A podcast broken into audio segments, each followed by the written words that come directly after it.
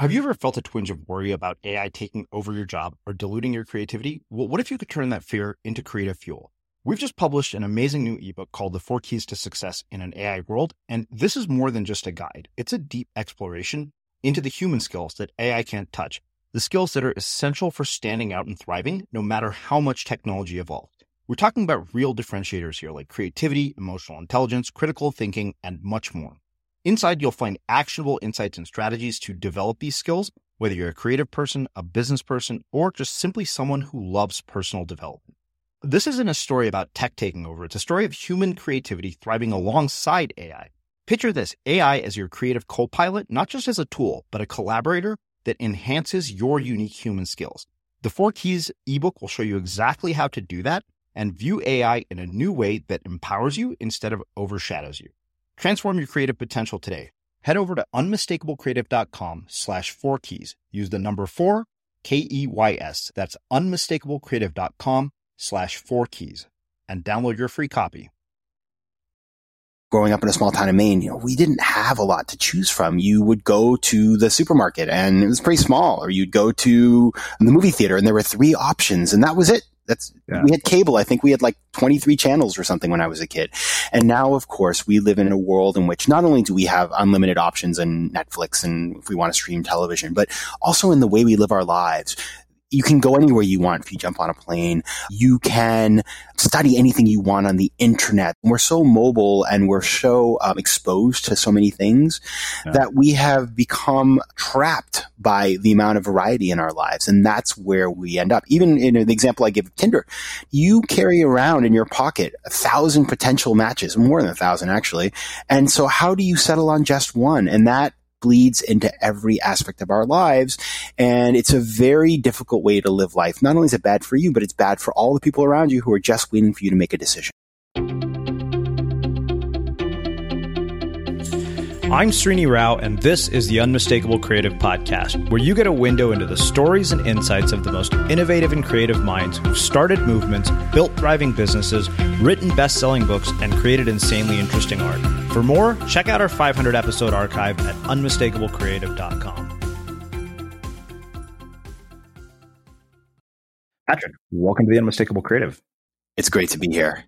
Yeah, so we actually have you back here uh, for a second time because um, we had you here when you wrote your previous book, The Ten Percent Entrepreneur, like which was hands down one of my favorite books I've read uh, over the last ten years the as I was saying to you before we hit record, that concept of ownership resonated with me so much that I've been really, really hammering people on the importance of ownership of your content, uh, your audience. I mean, so much so that I'm like trying to convince my roommate to stop using Facebook to build his audience. You know, I'm saying, look, you know, the moment the landlord decides to change his mind, like AKA the algorithm, you're fucked. Um, so, you know, pardon my French, but uh, Given the subject matter of this new book, I thought I would start with a question that I don't believe I've asked you. And that is what social group were you a part of in high school and what impact did that end up having on the choices that you've made throughout your life and your career? I love that question. I've never had it. It's such a smart one. Uh, so I think the one I'm going to be, I'm going to admit something that's incredibly nerdy, but you know, we're all friends here. I was the, the drum major of the marching band. well, guess what? I was a tuba player. No way. Band. Oh man, it's yeah. heavy. That's heavy. I played trombone. So yeah, I, I, conducted the marching band and I was I loved it. It was it was we were we were a, you know, small actually. Our little marching band was probably like 25 people, and I, I cared about it so much. It was you know this I, I really wanted to be um, the state champion drum major, which I was able to achieve at uh, at the end of the season. But our little band wasn't wasn't so good, and people wouldn't show up. To, I would literally pick up five people before rehearsals to make sure they showed up because it just cared so much. And then actually in the middle of the season, I was actually fired for insubordination by the, by the band director and I managed to rally the band around me and get reinstated. So, so it was a very dramatic experience. And what it, I think it learned was, uh, number one, leadership, but number two, you know, I got fired because I was insubordinate. So I learned how maybe to express myself in a way that I wouldn't get fired in the future. Mm-hmm. Yeah. Well, I, I was kicked out of band my senior year in high school as well wow, we have so much in common that I didn't even know about. talk about this offline. uh, yeah, so leadership and you know sort of inspiration. But I, I, think the other fat thing that's fascinating to me is that you know, like I, I went from like a 400 person marching band to a 200 person marching band. I mean, a 25 person marching band. That's a whole different social dynamic. Uh, what did you learn from navigating such a small town environment? Because I know that you reference that in the book, which we will get into. Um, and how did that affect, uh, you know, your social interactions, your ability to build relationships when you went out into the world? Like, what did you learn about that from being in such a small town environment? Yeah, you know, I think it's it's interesting because I come from this little town of twenty thousand people where there wasn't a lot to do, and so marching band was I had unlimited time to devote to it because that's kind of like I did that, and I did a bunch of other clubs. I was I was even in high school in everything, doing president of the National Honor Society and the marching band and the jazz band and the this and the that. Um, so I was always very, very sort of social and extroverted. But I think what what was interesting, as I think back to it, was that that was unusual, and in fact, I think it made me a bit of a target because people didn't like that, and they were like, "Oh, he, you know, why is he doing all these things, and why does he want to be the president of that or this?" And and I think there was a little bit of a, a resentment towards that, it, like the classical thing about like the the nerd and the and the and the and the jock and the and the the kind of the tough kid and you know everybody's mean to each other and we didn't call it bullying but that's kind of what it was. And so i think what happened was when i went out into the wider world and went to college and found that there were a lot more people that i had a lot more in common with it just made me feel a lot more confident who i was right? Because i think in high school i felt like everybody judged me and that they thought i was you know a nerd and and and I, that, that, the things I wanted to do were bad and stuff like that. And now I realize, okay, like actually the things that I wanted to do in high school that other people look down on actually are the things that make you more successful when you go out into the wider world. Yeah. Uh, well, I think it's interesting that you participated in so many things, and you know, we live in this sort of, uh, you know, I, I don't remember what book it was that I was reading very recently about how parents have overscheduled their children's lives uh, with sort of activities and stuff to help them get into college, which I think is, is interesting considering we're about to, you know, talk about this whole idea of FOMO. And you know, I was I was pleasantly surprised to find that you quite literally coined the word FOMO. I, I didn't had no idea, but um, I mean, it, it, seems like that that was there even in high school in some way to participate in all these activities. Uh, I mean, do you think that's what drove some of it? I think it's partially that. I, I, as I mentioned, I grew up in a small town where there wasn't a lot going on, and where it was life was quite simple. And you know, we were very middle class, our whole town, including my family. So it wasn't that I was jetting off to Paris for my holidays and things like that. However, I had a plan. I came into high school and I literally, I remember I would, every year they would put the top 10 students in our high school in the newspaper and they would list all the activities. And I took note of that. I studied it like other people study baseball stats. And so when I entered my, my freshman year of high school, I told myself I'm going to do every club I can to the point where they can't even fit the number of clubs I did into that box in the in the yearbook under my picture. And that's exactly what I did because I believe that would be my way to get into a good college and to all this other stuff. So I mean, if you look back at it, it's I remind myself a lot of the Tracy Flick from that that book in the movie Election because yeah. I was so in, intense. I used to actually wear a blazer to high school at a public high school in Maine. There's a reason why people made fun of me, but I just I, I had a plan, and so I was very laser focused, and part of that was definitely wanting to do everything everything. And I think that has been in my DNA ever since. And, and you know, we'll talk about this in more detail, but, but I, I, learning how to manage that and to actually choose things more thoughtfully has been one of the biggest things I've had to focus on as an adult. Yeah. Well, it's yeah, I'd imagine. I mean, when I read the book, I thought to myself, "Wow, like this is a problem that we're all dealing with." Uh, but before we get there, part of what I want to you know explore with you is this is a pretty drastic transition from your previous book. Uh, you know, the ten percent entrepreneur, and we'll link up the other episode for people listening uh, because I mean that book was all about you know investing, ownership, entrepreneurship. Um, and there are elements of that in this, but this is a pretty drastic shift because this feels much more like a social science book than an entrepreneurship book. So what what prompted your exploration of this subject of all the things that you could do? You're so right. And it, it was not the plan, by the way. So I wrote The 10% Entrepreneur, which is a book about how to be an entrepreneur without quitting your day job. And I did that based on my own experience. And then I published the book and I traveled around the world. It ended up coming out in like 12 languages. And I did book, book tour in more than 20 countries, everywhere from, from Myanmar to Cote d'Ivoire to Brazil to Mexico. So it was a really fascinating experience to travel around and, and talk to people about the 10% an entrepreneur and to be part of what I consider to be a movement um, that I that I believe in. And so I had no intention to write a book about FOMO ever. But what happened was, and this was my one of my big lessons from this experience was everywhere I went, I would give talks and, and I would talk to pretty big groups of people and different, as I mentioned, all over the place. And people loved the concept and it resonated with them, but they only wanted to take the selfies because I had invented the word FOMO. So I'd always mention in, in the beginning about FOMO and, and I linked FOMO to the idea of entrepreneurship and that we all have entrepreneurship FOMO. And that's why 10% entrepreneurship is a great solution to that. And so people would line up and they would say, Oh, my friend has FOMO. Can you take a picture with me? And I thought that's really interesting that I've just talked for an hour about entrepreneurship, but the thing that people connect with emotionally with me is the FOMO. And so as I did sort of realize that, I thought to myself, there may be a book in this. And so I started toying with that idea and working on a book proposal. And then I decided to start a podcast and I had this kind of big decision to make. Is it going to be the 10% entrepreneur podcast or am I going to do something around FOMO? And I decided, listen, there is FOMO so broad in the way the 10% entrepreneur is, is a, it's a bit more of a niche play and, and the people who will read that book, it's a smaller sub, subset of, of the population. FOMO is something that we all feel. It's a really widespread and it's very global. Why don't I go with that idea? And I created this podcast called FOMO Sapiens. And then I realized there was an audience for that. And so I thought, you know, maybe I can dig into this. And so I started gathering more information and, and realizing that there was a book that I could write. And so that's, that was the transition, but it was at the end of the day, it came from listening to the audience and learning yeah. what their interest was. And so I was completely surprised. Millions of people have lost weight with personalized plans from Noom like Evan, who can't stand salads and still lost 50 pounds. Salads, generally, for most people, are the easy button, right? For me, that wasn't an option. I never really was a salad guy. That's just not who I am. But Noom worked for me. Get your personalized plan today at Noom.com.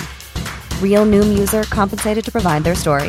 In four weeks, the typical Noom user can expect to lose one to two pounds per week. Individual results may vary. One size fits all seemed like a good idea for clothes. Nice dress. Uh, it's a it's a t-shirt. Until you tried it on.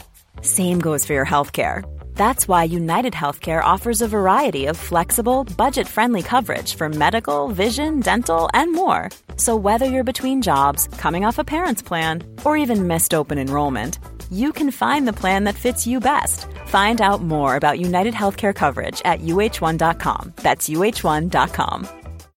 Life is full of what ifs. Some awesome, like what if AI could fold your laundry? And some, well, less awesome, like what if you have unexpected medical costs? United Healthcare can help get you covered with Health Protector Guard fixed indemnity insurance plans. They supplement your primary plan to help you manage out of pocket costs. No deductibles, no enrollment periods, and especially no more what ifs. Visit uh1.com to find the Health Protector Guard plan for you.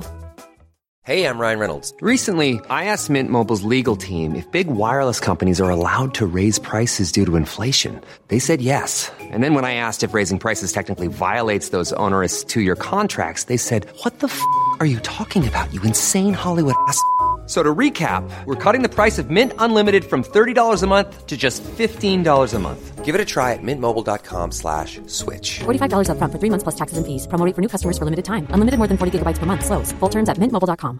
Hey, it's Ryan Reynolds, and I'm here with Keith, co-star of my upcoming film, If, only in theaters May 17th. Do you want to tell people the big news?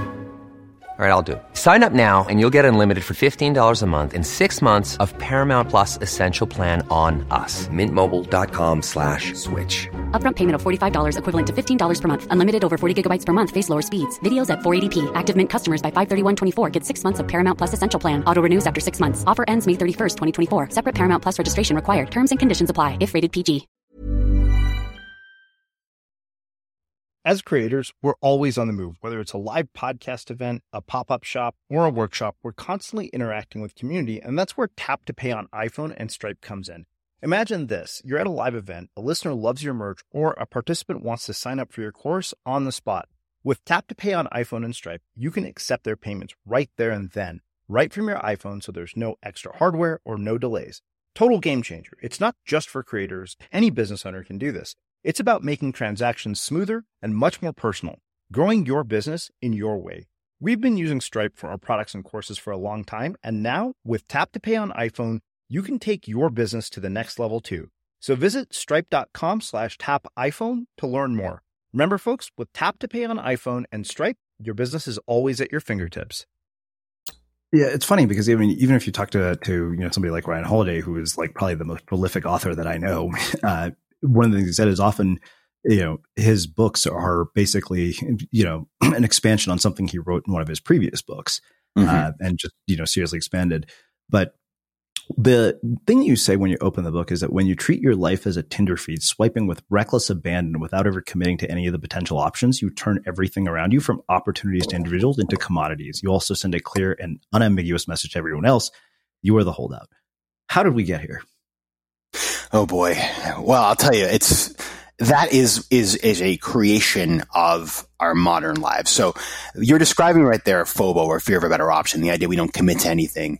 And there are, of course, elements of this in being human, right? Hum- humankind has always been well aware of that there are other options out there that might be better for you and maybe you should wait for something to come along and so you know even even our earliest ancestors uh, were indecisive at times of course because that's the nature of being a human being what has changed and what has made this phenomenon something that's widespread and and really damaging is technology. It's the fact that as I mentioned, you know, growing up in a small town in Maine, you know, we didn't have a lot to choose from. You would go to the supermarket and it was pretty small, or you'd go to um, the movie theater and there were three options, and that was it. That's yeah. we had cable. I think we had like you know 23 channels or something when I was a kid.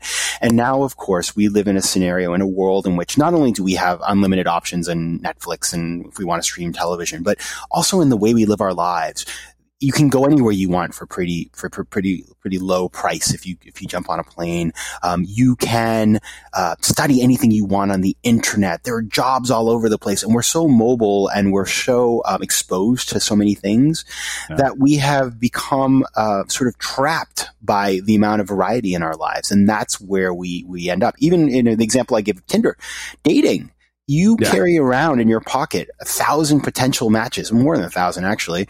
And so how do you settle on just one? And that bleeds into every aspect of our lives. And it's a very difficult way to live life. Not only is it bad for you, but it's bad for all the people around you who are just waiting for you to make a decision.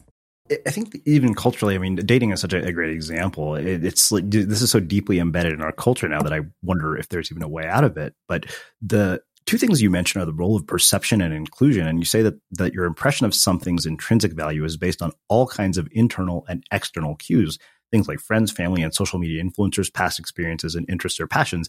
And if you think about Tinder in general, I think that, you know, it, like, I think it's pretty common practice among single guys. If you match with a really attractive girl, people are like, oh man, check out this girl I matched with. She's super hot, mm-hmm. uh, which is the, you know, sort of friends' opinions. But um, given that there are all these things biasing our perceptions, you know, these these things that create cognitive biases, is there a way that we can mitigate them? Most definitely. So th- that's the thing about this is that part of the solution to this problem is number one, recognizing that it exists in the first place. So the word FOMO, people know what that is. It's in the dictionary, and which is insane to me. But you know that is a that is a, a, a behavior that we all see and we know how to name. FOBO, fear of a better option, which is what we were talking about in terms of this inability to decide. That's something that didn't, hasn't really had a name, even though I invented them the same day the same time, it never really got sort of the currency that FOMO did. And so I think the, the first step is to just recognize that that is a behavior and, and be able to put a name to it. But second of all is there's really clear strategies around that because when you think about FOBO, FOBO is, is a, is a combination of two things. It's a combination of number one, maximization, thinking that you can always find something better out there. And number two, it's, it's about uh, option value and wanting to keep your options open for as long as possible without making a decision, you know, so you have ultimate flexibility. And so what I, what I advise people to do and it's it's it's it's a strategy that about around decision making that that you actually systematically go through your options and then in a very sort of thoughtful way evaluate them and then always uh, when you when you choose uh, so you compare them one by one you choose the better each time mm-hmm. you do a comparison you throw the other one away forever and you don't go back to it. Because the problem here is that when we do not eliminate options, we avoid the very necessary part of decision making, which is letting go of what we can't have. And so that's mm. a really fundamental part of how you get past this indecision. Yeah. Well, I want to come back to all of that, and we'll we'll actually run it through uh, a couple of practical examples because uh, several came to my mind when I was going mm-hmm. through this.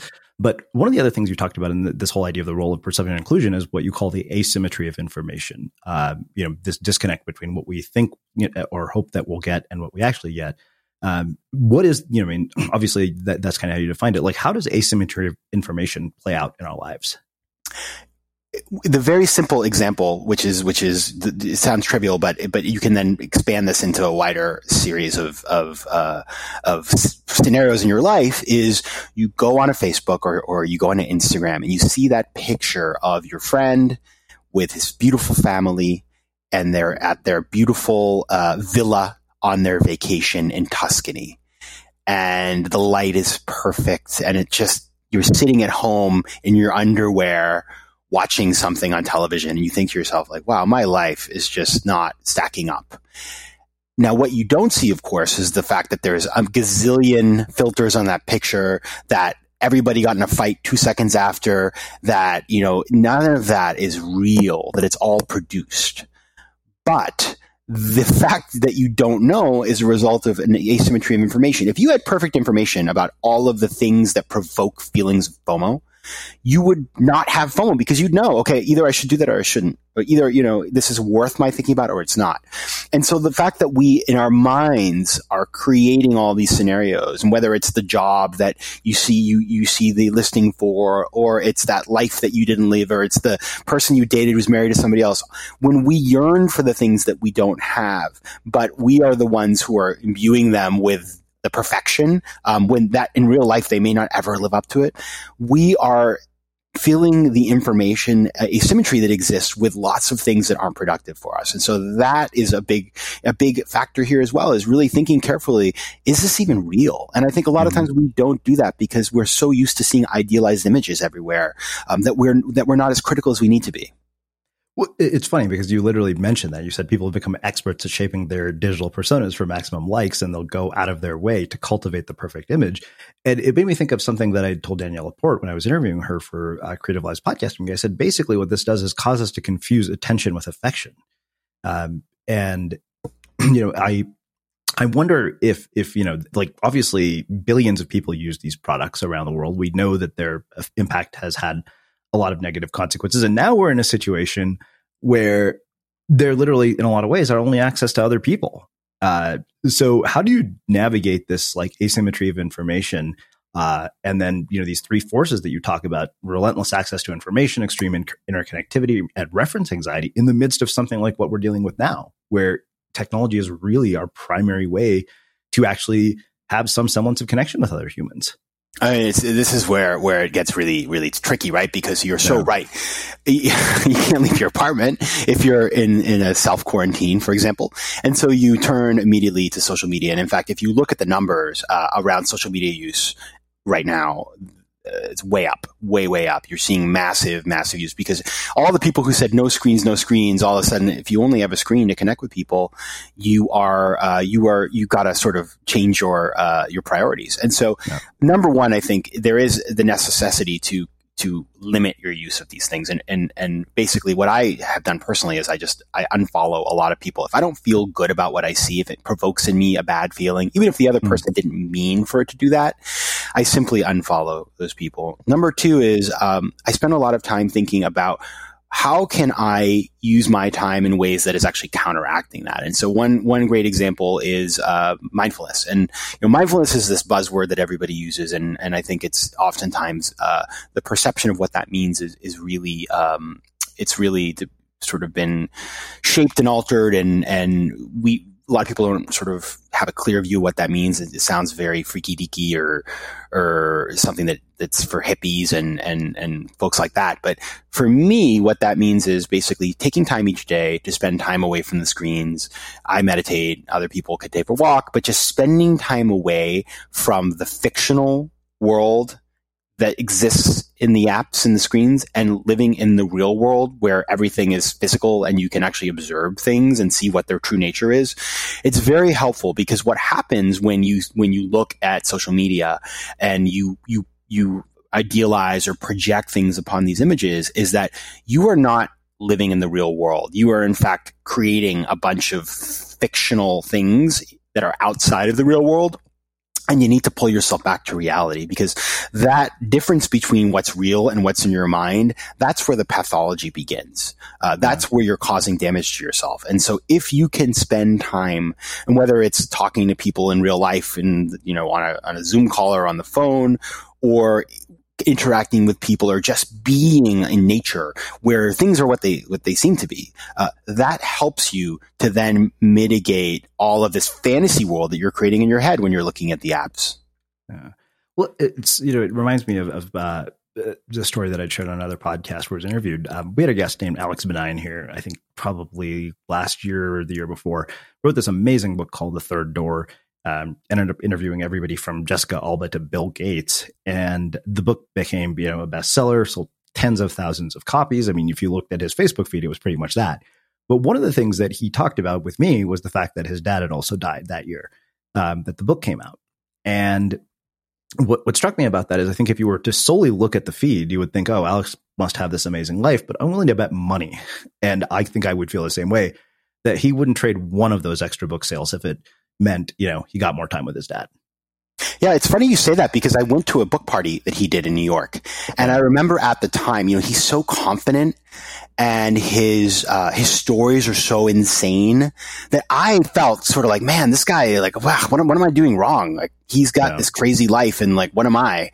And and I didn't know the, the, the fact about his dad, but it's it's insane how yes, we see people like an Alex who is a tremendous guy, by the way, and his his book's great, I'm sure, and and his stories are amazing. But when you peel back the cover, we're all multidimensional, and you know we feel pain. And even if you're out there doing your business and, and pushing forward, um, we have this tendency to want to put our best foot forward online, right? And that is, yeah. that's, that's, you know, very human. Do you think that we'll come out of this better off uh, than we were before? This is something I was talking to somebody about the other day. Uh, you know, it's a conversation that's caught a lot of people recently. Is I mean, you and I are probably close in age just based on, on some of the things you've told me. But, uh, you know, I said, like, I remember when I was in high school, the future of the telephone was when you could see the other person's face on the other end of the phone. It was just mm-hmm. this idea that, like, that was some back to the future stuff. And that capability has been around for more than 10 years, and we almost never use it. Um, but we have recently. And what's interesting is even in, in my neighborhood, like, there are people sitting out in their driveway yesterday and I'm thinking to myself, wow, like one of our neighbors came and brought us a bottle of wine to welcome us to the neighborhood. And like part of me wonders if any of this would have actually happened if we weren't in the situation we were in. Like I suddenly realized like, wow, people have taken this ability to, to connect for granted. Um, but I think that I'm seeing some very beautiful things come out of this as well, uh, in terms of how we're using technology. And I wonder, based on having written this book, what you think about that. So here's how I think about it because I've spent a lot, a lot of time, as you can imagine, I'm in quarantine. I have plenty of time to think about, uh, not quarantine, but self isolation. A lot of time to think about how this really plays out in the age of COVID. And I think there, there is an initial true benefit, which is that when we step back, we, in a sense, this whole sort of phenomenon can, in, in, a sense, be a cure for some of our FOMO, as it were, because we're forced to step back. You simply can't do the thing. You can't go on the vacation to Hawaii that your friend went on because nobody's flying there right now, right? So you are forced to reckon with yourself. And I think there is a beauty to that because when we slow down, we do the things that maybe we wished in our heart of hearts we, we, we wanted to do, but we didn't do because we were so busy running around doing all kinds of other things. So whether it's reading that book or cross stitching, somebody told me they're doing cross stitching, all these things that we never had time for before that are things that we love in our heart of hearts. So I do think there's a beauty to that that we should appreciate. I also feel though, after a month or two of this and when I'm coming into, you know, the end of the first month, there is a deep sense of mourning for the life the simple things of the life that we once led where we could connect with people in different ways and we could go to restaurants. I mean, crazy things that are, that are, that are not possible right now. And I think that, um, that is a that's a big negative because uh, I think right now, uh, at least in the early stages of, of this new transition to what we're going to, um, we've been focused simply on a sort of siege mentality and like just getting through. But then there's going to be a recognition that some things will not come back or some things will have changed in ways that we don't like. And I think there'll be a sense of mourning there. And I also think, uh, one thing that, that maybe people don't know is that I came up with the idea of FOMO really in the aftermath and as a result of having lived in New York City during 9-11. And I, I was there living in lower Manhattan and I, it was profoundly affected. It was a, it's, it feels very similar actually to what's going on right now. And it, it just changed me because after that, I thought life is very short. You must live every moment. You must take every opportunity and do everything you can. And I do think that we will see some of that as well, that people are going to, their reaction is going to be like, we have one life to live. Let's live it to the fullest. And I actually don't think that's a bad thing at all, even though it may be a massive time of FOMO, because when you have FOMO, that also means that there is something to miss out on. And to tell you the truth right now, I, I, I, long for uh, things to miss out on because right now it feels like there is not that much to miss out on. Ever catch yourself eating the same flavorless dinner three days in a row? Dreaming of something better? Well, HelloFresh is your guilt free dream come true, baby. It's me, Keke Palmer. Let's wake up those taste buds with hot, juicy pecan crusted chicken or garlic butter shrimp scampi. Mm. Hello Fresh. Stop dreaming of all the delicious possibilities and dig in at HelloFresh.com. Let's get this dinner party started. Hi, I'm Daniel, founder of Pretty Litter. Cats and cat owners deserve better than any old fashioned litter. That's why I teamed up with scientists and veterinarians to create Pretty Litter. Its innovative crystal formula has superior odor control and weighs up to 80% less than clay litter. Pretty Litter even monitors health by changing colors to help detect early signs of potential illness. It's the world's smartest kitty litter. Go to prettylitter.com and use code ACAST for 20% off your first order and a free cat toy. Terms and conditions apply. See site for details. Cool fact a crocodile can't stick out its tongue. Also, you can get health insurance for a month or just under a year in some states. United Healthcare short term insurance plans, underwritten by Golden Rule Insurance Company, offer flexible, budget friendly coverage for you. Learn more at uh1.com. Quality sleep is essential. That's why the Sleep Number Smart Bed is designed for your ever evolving sleep needs. Need a bed that's firmer or softer on either side? Helps you sleep at a comfortable temperature? Sleep Number Smart Beds let you individualize your comfort so you sleep better together. JD Power ranks Sleep Number number 1 in customer satisfaction with mattresses purchased in-store. And now, save 50% on the Sleep Number limited edition Smart Bed for a limited time. For JD Power 2023 award information, visit jdpower.com/awards. Only at a Sleep Number store or sleepnumber.com. Wow. Nice. Yeah. What you're hearing are the sounds of people everywhere putting on Bombas socks, underwear, and t-shirts made from absurdly soft materials that feel like plush clouds. Yeah, that plush. And the best part? For every item you purchase, Bombas donates another to someone facing homelessness. Bombas. Big comfort for everyone. Go to bombas.com slash ACAST and use code ACAST for 20% off your first purchase. That's bombas.com slash ACAST. Code ACAST.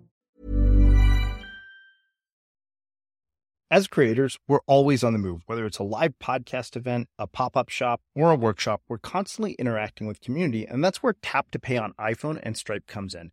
Imagine this. You're at a live event, a listener loves your merch, or a participant wants to sign up for your course on the spot. With Tap to Pay on iPhone and Stripe, you can accept their payments right there and then, right from your iPhone so there's no extra hardware or no delays. Total game changer. It's not just for creators. Any business owner can do this. It's about making transactions smoother and much more personal, growing your business in your way. We've been using Stripe for our products and courses for a long time, and now with Tap to Pay on iPhone, you can take your business to the next level too. So visit stripe.com slash tap iPhone to learn more. Remember, folks, with Tap to Pay on iPhone and Stripe, your business is always at your fingertips. Yeah. Well, there's one other component that uh, I figure you of all people probably would be somebody very interesting to talk to this about. You know, you talk about the billion dollar business of FOMO, and you say that when it's applied to commerce, it's used to achieve a singular goal to entice you to do something you wouldn't do or delay without external stimuli. And then you talk about the role of perception and aspirational FOMO and inclusion and herd FOMO. Given what is going on in the economy, where is the sort of ethical line about all of this? Because, I mean, you know, like you said, it's a billion dollar business. I mean, internet marketers make fortunes off of this. I know this because I get those emails. Yeah, I get those emails too. The amount of emails that I get telling me to trying to sell me masks, for example, um, from these. I mean, I have no idea who these people are. They seem completely unreputable. But but the amount of uh, let's not even talk about reputable people. Let's just talk about. Yeah these these sort of fly by night people who are trying to uh, make money off of a crisis and make money off of our true fear that's completely outrageous and, and, and unethical. And I think there are, there's room for people in the system who are creating value by brokering and providing necessary services. But beyond that, anybody who's trying to capitalize on your fear to make money off of you, uh, yeah, that is, first of all, it's not sustainable because, you know, we, right. you can't live in fear forever. And number two, it's just, uh, it's not a very good thing. And so I think there, the, the traditional FOMO marketing is sort of like, don't miss out on your chance to get the new Apple iPhone. Wait in line and buy it. That kind of stuff now seems pretty, pretty mild compared to you see people that, that literally you're you are using their fear that they could become sick to get them yeah. to do things. On the other side, I would say that there is an element to um, how how people are being instructed by by government to behave. For example, getting mm-hmm. people to self isolate. You've got to really frighten them and give them a fear that if they don't stay home and they leave their home, that they will, they potentially put themselves in danger. And so there is, there's also a powerful positive use of this in terms of crowd control.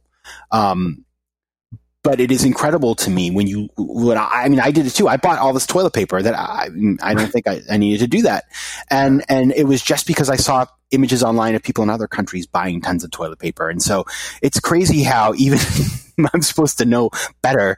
I totally fell for the trap. Yeah. Well, I wonder, you know, somebody who has invested in companies and seen people accumulate significant amounts of wealth. One of the things I kind of wonder when we get to the point where, you know, you have to do a $2 trillion stimulus. And I jokingly said, I was like, my second grade math seems better than Steve Mnuchin's treasury math. But then again, I'm not running the treasury department. Uh, and you know I, am a bullshit economist with a 2.97 GPA in economics from Berkeley, but the question I guess I have for you is do you think that we've maximized self interest to the point of diminishing returns and like we'll come out of this with a very different consciousness about all of this?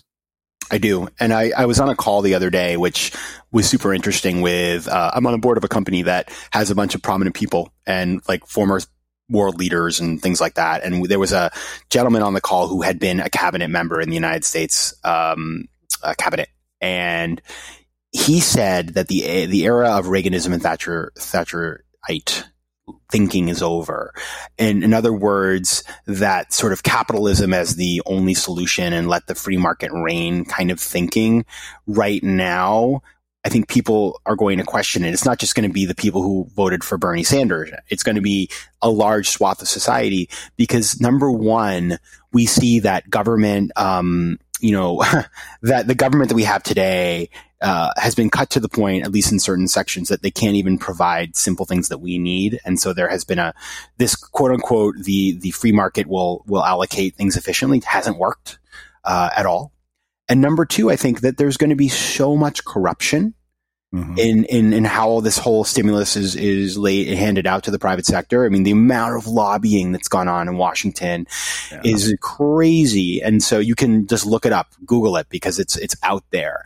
And I think that as a result, people are going to say, we need government, uh, to be more responsive and we need a, a, government that can provide services to us. And listen, I, I, I, don't sort of have a dog in this race yet because frankly, right. I, I, I tend to come from more of a private sector thinking. But what has been clear here is that the system as it exists today is very, very deficient. Yeah. Well, and that, that was the that was why I figured you of all people as an investor would have a perspective of this. So let, us actually go into this entire framework for making decisions because you know it was one of the more complex decision making frameworks I'd seen, and then I thought, okay, let's run this through a real example because you talk about stakes, you know, high stakes, low stakes, and no stakes decisions, and then you basically give us a framework for eliminating information asymmetry. So let's take a stupidly simple example and run it through this framework. Um, and then let's do a high stakes decision as well. So I'll give you an example. I just moved to a new apartment. I needed some sh- like floating shelves for uh, hanging them on my desk because all my audio equipment is cluttering my desk. And I realized uh, after reading your book, I was like, wow, this was a copious waste of time looking at all these fucking options. I was like, okay, that's the thing I'm going to ask Patrick about because I know I'm not alone. People do this all the time. They go to Amazon and for like a $15 purchase, they spend hours like comparing various options. So, how can we take this whole framework um, in which you talk about keeping an open mind, knowing what matters, relying on facts, and then formulating questions, you know, criteria, data? I mean, you know the framework, so I'll have you walk us through it. Sure. Just let's use an Amazon purchase as the example. Yeah, this is a great, and it's so funny because I, I actually have met, um, there's a company that I, that I heard about that actually reached out to me because their job is to help you make better decisions basically by helping you answer some questions. It's called Zoovu, Z-O-O-V-U. So they, they actually work with Amazon and, and they ask you some questions and then they limit your options to like one, uh, which is kind of cool. That's so, cool. So I don't think they have it for floating shelves, but they have it for things like television and, yeah. and, um, and so that's one thing to think about. But, but let me, let me help you out. So, so there are three types of decisions that we make in life, what I call no stakes, low stakes, and high stakes. So high stakes are things that will have an impact in your life in a year. Okay. They're things that, you know, you really want to think through carefully. Low stakes are things that you probably won't remember making the decision in about a month. Okay. So mm-hmm. it's like, which printer should I buy? Which floating shelves should I buy? That's kind of, I'd say yours isn't kind of a low stakes. And right. then the third is the no stakes. And that's literally something you won't remember in a couple of days. And that is something like, you know, what should I have for lunch? Mm-hmm. But what's crazy is that we can spend crazy amounts of time on low stakes and no stakes decisions. I mean, I, the reason why I came up with this framework actually is, is because when I was in college, I would spend crazy amounts of time asking myself things like, you know, should I go to the library at two or at four? I mean, I, I, don't, it didn't really matter, but I would, I would just spin my wheels on that. And so basically what I tell you to do in the book and what I do, this is my own cooking that I eat is when it comes to no stakes decisions, should I go for a run today? I simply, if I, if, if I'm indifferent, you know, because the reality is most of these small decisions we make inflect, you know, right away. It's reflexively. We don't have to think much about it. But when you're stuck on something that trivial, uh, I outsource it to my watch. So what I actually do is I say it's a yes or no decision. I look um, down at my watch. If the if the second hand is on the left side, that's yes. If it's on the right side, it's no. Decision is made, and I do that all the time. Uh, red, white, red wine or, or, white wine, chicken or fish, all those sorts of things. The smaller decision, which is what you're talking about here, is where you're trying to buy a certain item on, say, Amazon, like these floating shelves, and maybe you've cut a couple of different options, but you're stuck. Okay, you just for some reason you cannot decide. Well, you're not going to. You could ask your watch, and that's certainly one way to do it. But what I would recommend here is you simply uh, engage with somebody else. So what I'd like to do is ask somebody to make the decision for me. So, like, if you want to, you can email me the options you're choosing from, and I'll choose for you. And by the way, you are indifferent at this point. So if I choose one set and then you hate them, then, you know, that also tells you something. But it should be basically at the point where you can't decide because they all look the same to you. Right. So let's let's look at that same thing uh, in terms of another example. I think everybody deals with. I think I spend more time looking for things to watch on Netflix than I actually do watching things on Netflix. Until I get to the point where I was like, you know what, I'm just going to go back and watch something I've already seen. Oh yeah, it's the same thing. I, I, agree. Netflix is, is is particularly difficult. And listen, I mean, I've been spending a lot of time watching Netflix, and I struggle. so there, there you can choose. Uh, I number one is I actually I, I use the low stakes decision here, which is I actually just ask somebody what else to watch. I have a friend and I say, what should I watch tonight?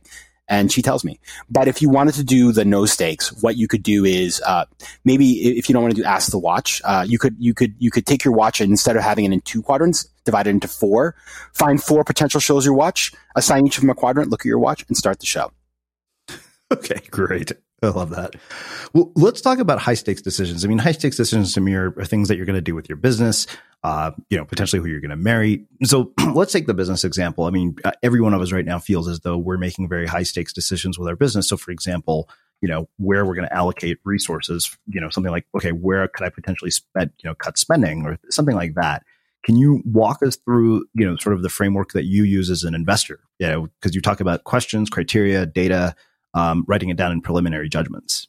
Yeah, so so there are two different scenarios. One's for FOMO because remember FOMO is about like I want to do everything all the time and I have to like focus on one thing. And the other is FOBO, which is sort of this idea that I have options, a bunch of options that I could potentially choose, but I'm unwilling to choose one because I'm hoping something better will come along and I want to maximize my outcome. So for the, the options that we have today around a business, for example, I think it's really, that would fall much more into the FOMO space. Uh, so excuse me, the FOBO space, which is kind of analysis paralysis. It's like, okay, I need to make a decision now um, I've got three employees and I have to decide which of them I'm going to lay off, right? And so, listen, it's not a pleasant decision, but you have options in front of you. You just can't decide. And so there's two elements to that.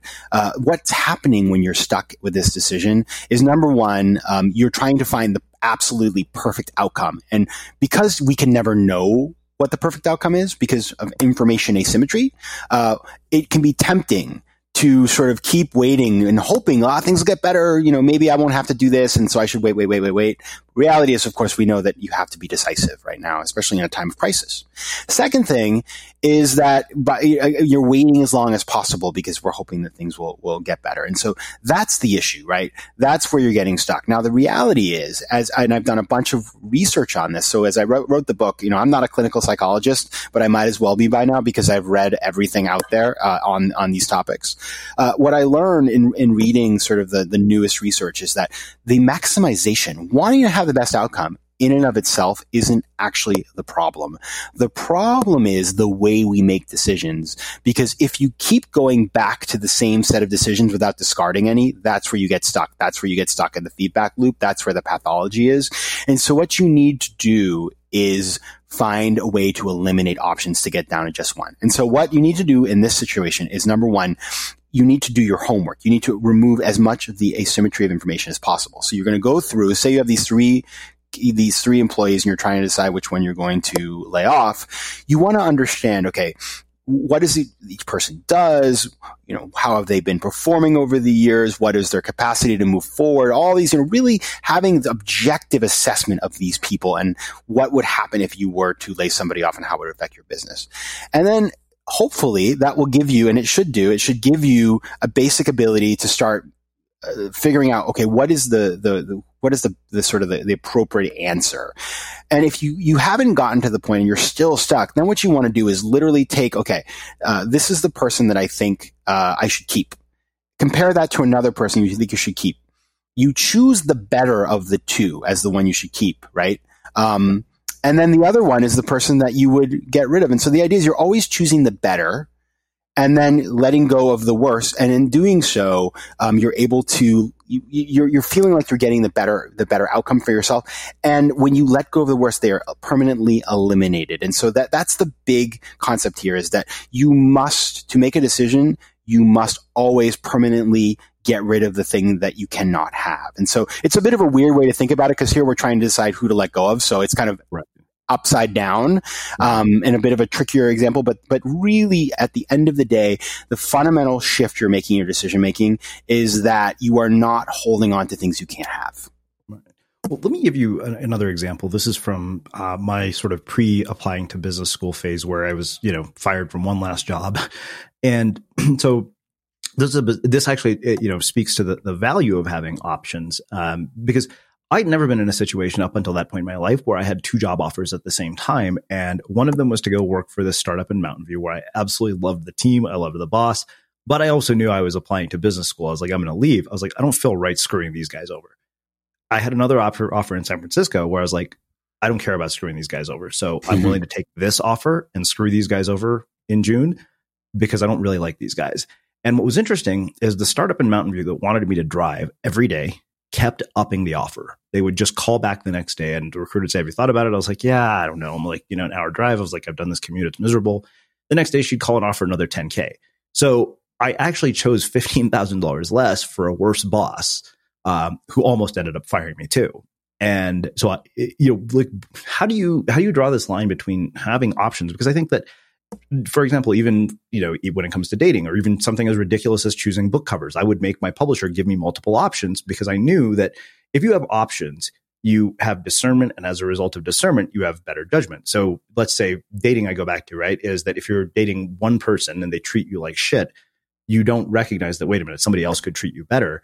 Um, I and I'm telling you all this through personal experience. Like it's the same situation. I've seen, you know, where it's like, wow, I would not have recognized the other person's like really awful qualities had it not been for the other person, you know, the better person.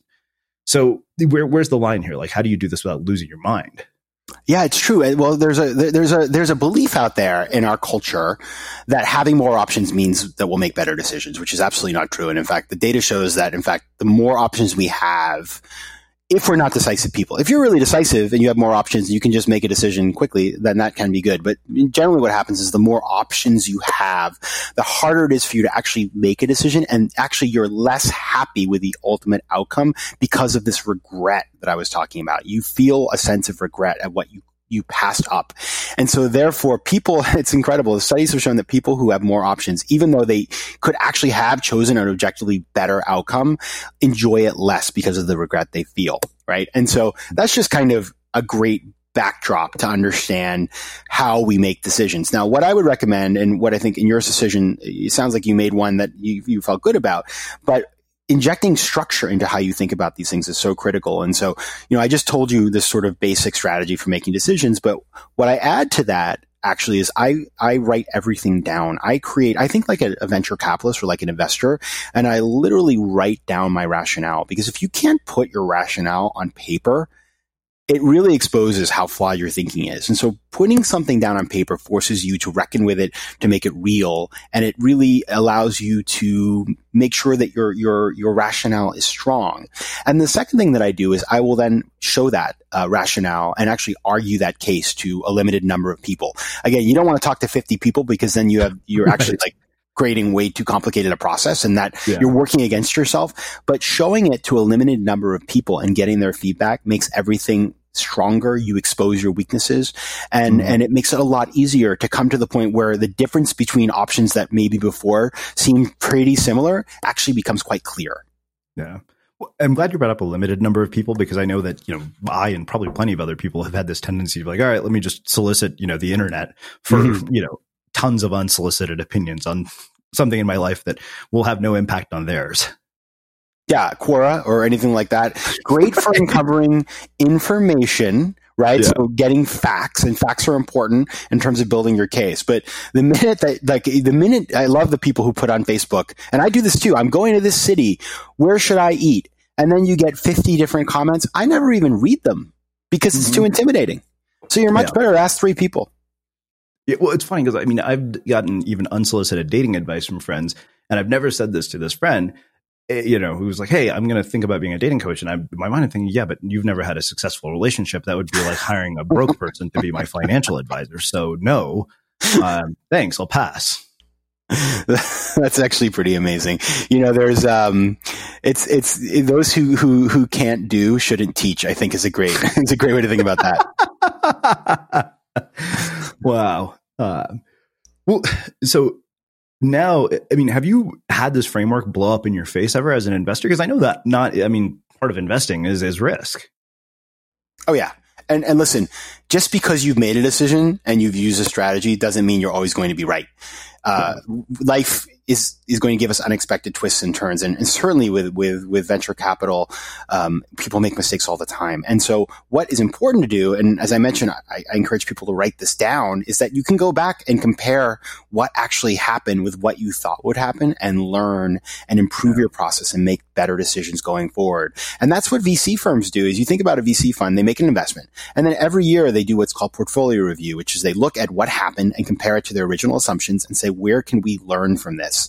And so I think over time, as we gain life experience and knowledge and as we practice, we will obviously get better. But that doesn't mean just because we try to uncover information asymmetry, just because we've done the process appropriately, that doesn't mean that we're going to get it right at all. And that's part of the human experience. But the important thing is when you make a decision, you get a chance to actually do something uh, rather than staying at home indecisive. And, and that's where you don't want to be. Yeah. Wow. So I have one final question for you, which I know you've heard me ask before, um, and it's how we finish all of our interviews. What do you think it is that makes somebody or something unmistakable? So I went through this this process myself of figuring out something that was unmistakable for me that only I could do. And I, in my life, I've seen friends build companies and, and businesses that are really, really cool. I have contemporaries that I knew from New York, like the the guy who founded Bonobos, or another friend of mine started um, the Female Founders Fund. And when I saw these things, I thought, wow, only they could do this. It's so tied to their essence and who they are, and I'll never have that. And then over time, having now written a couple books and and with FOMO and stuff like that, like those are very much things that only I could have done. I think you know they're very tied into who I am as a human being, and and I imbue them with who I am and my personality. And so they're very tied to, to me. And so I've gotten a really good sense of what it means to be unmistakable. And I would say if I were to sort of step back and say, well, what is it? I think it's really, it's, it's knowing really well where, where your personal story aligns with something that you do well and then finding a way to share it with people that in a way that's really genuine.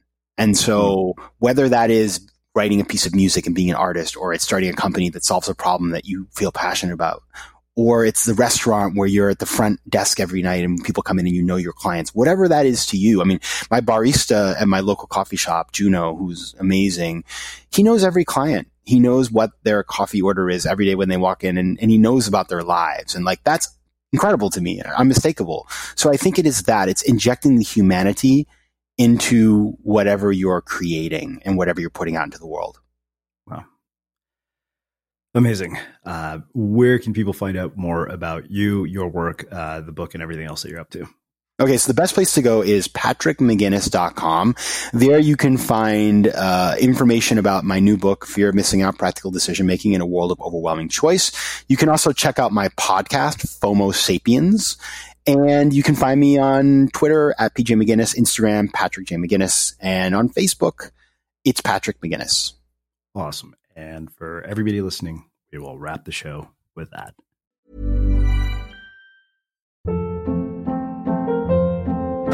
Hold up. What was that? Boring. No flavor. That was as bad as those leftovers you ate all week. Keke Palmer here, and it's time to say hello to something fresh and guilt-free. Hello Fresh. Jazz up dinner with pecan-crusted chicken or garlic butter shrimp scampi. Now that's music to my mouth. Hello Fresh. Let's get this dinner party started. Discover all the delicious possibilities at hellofresh.com.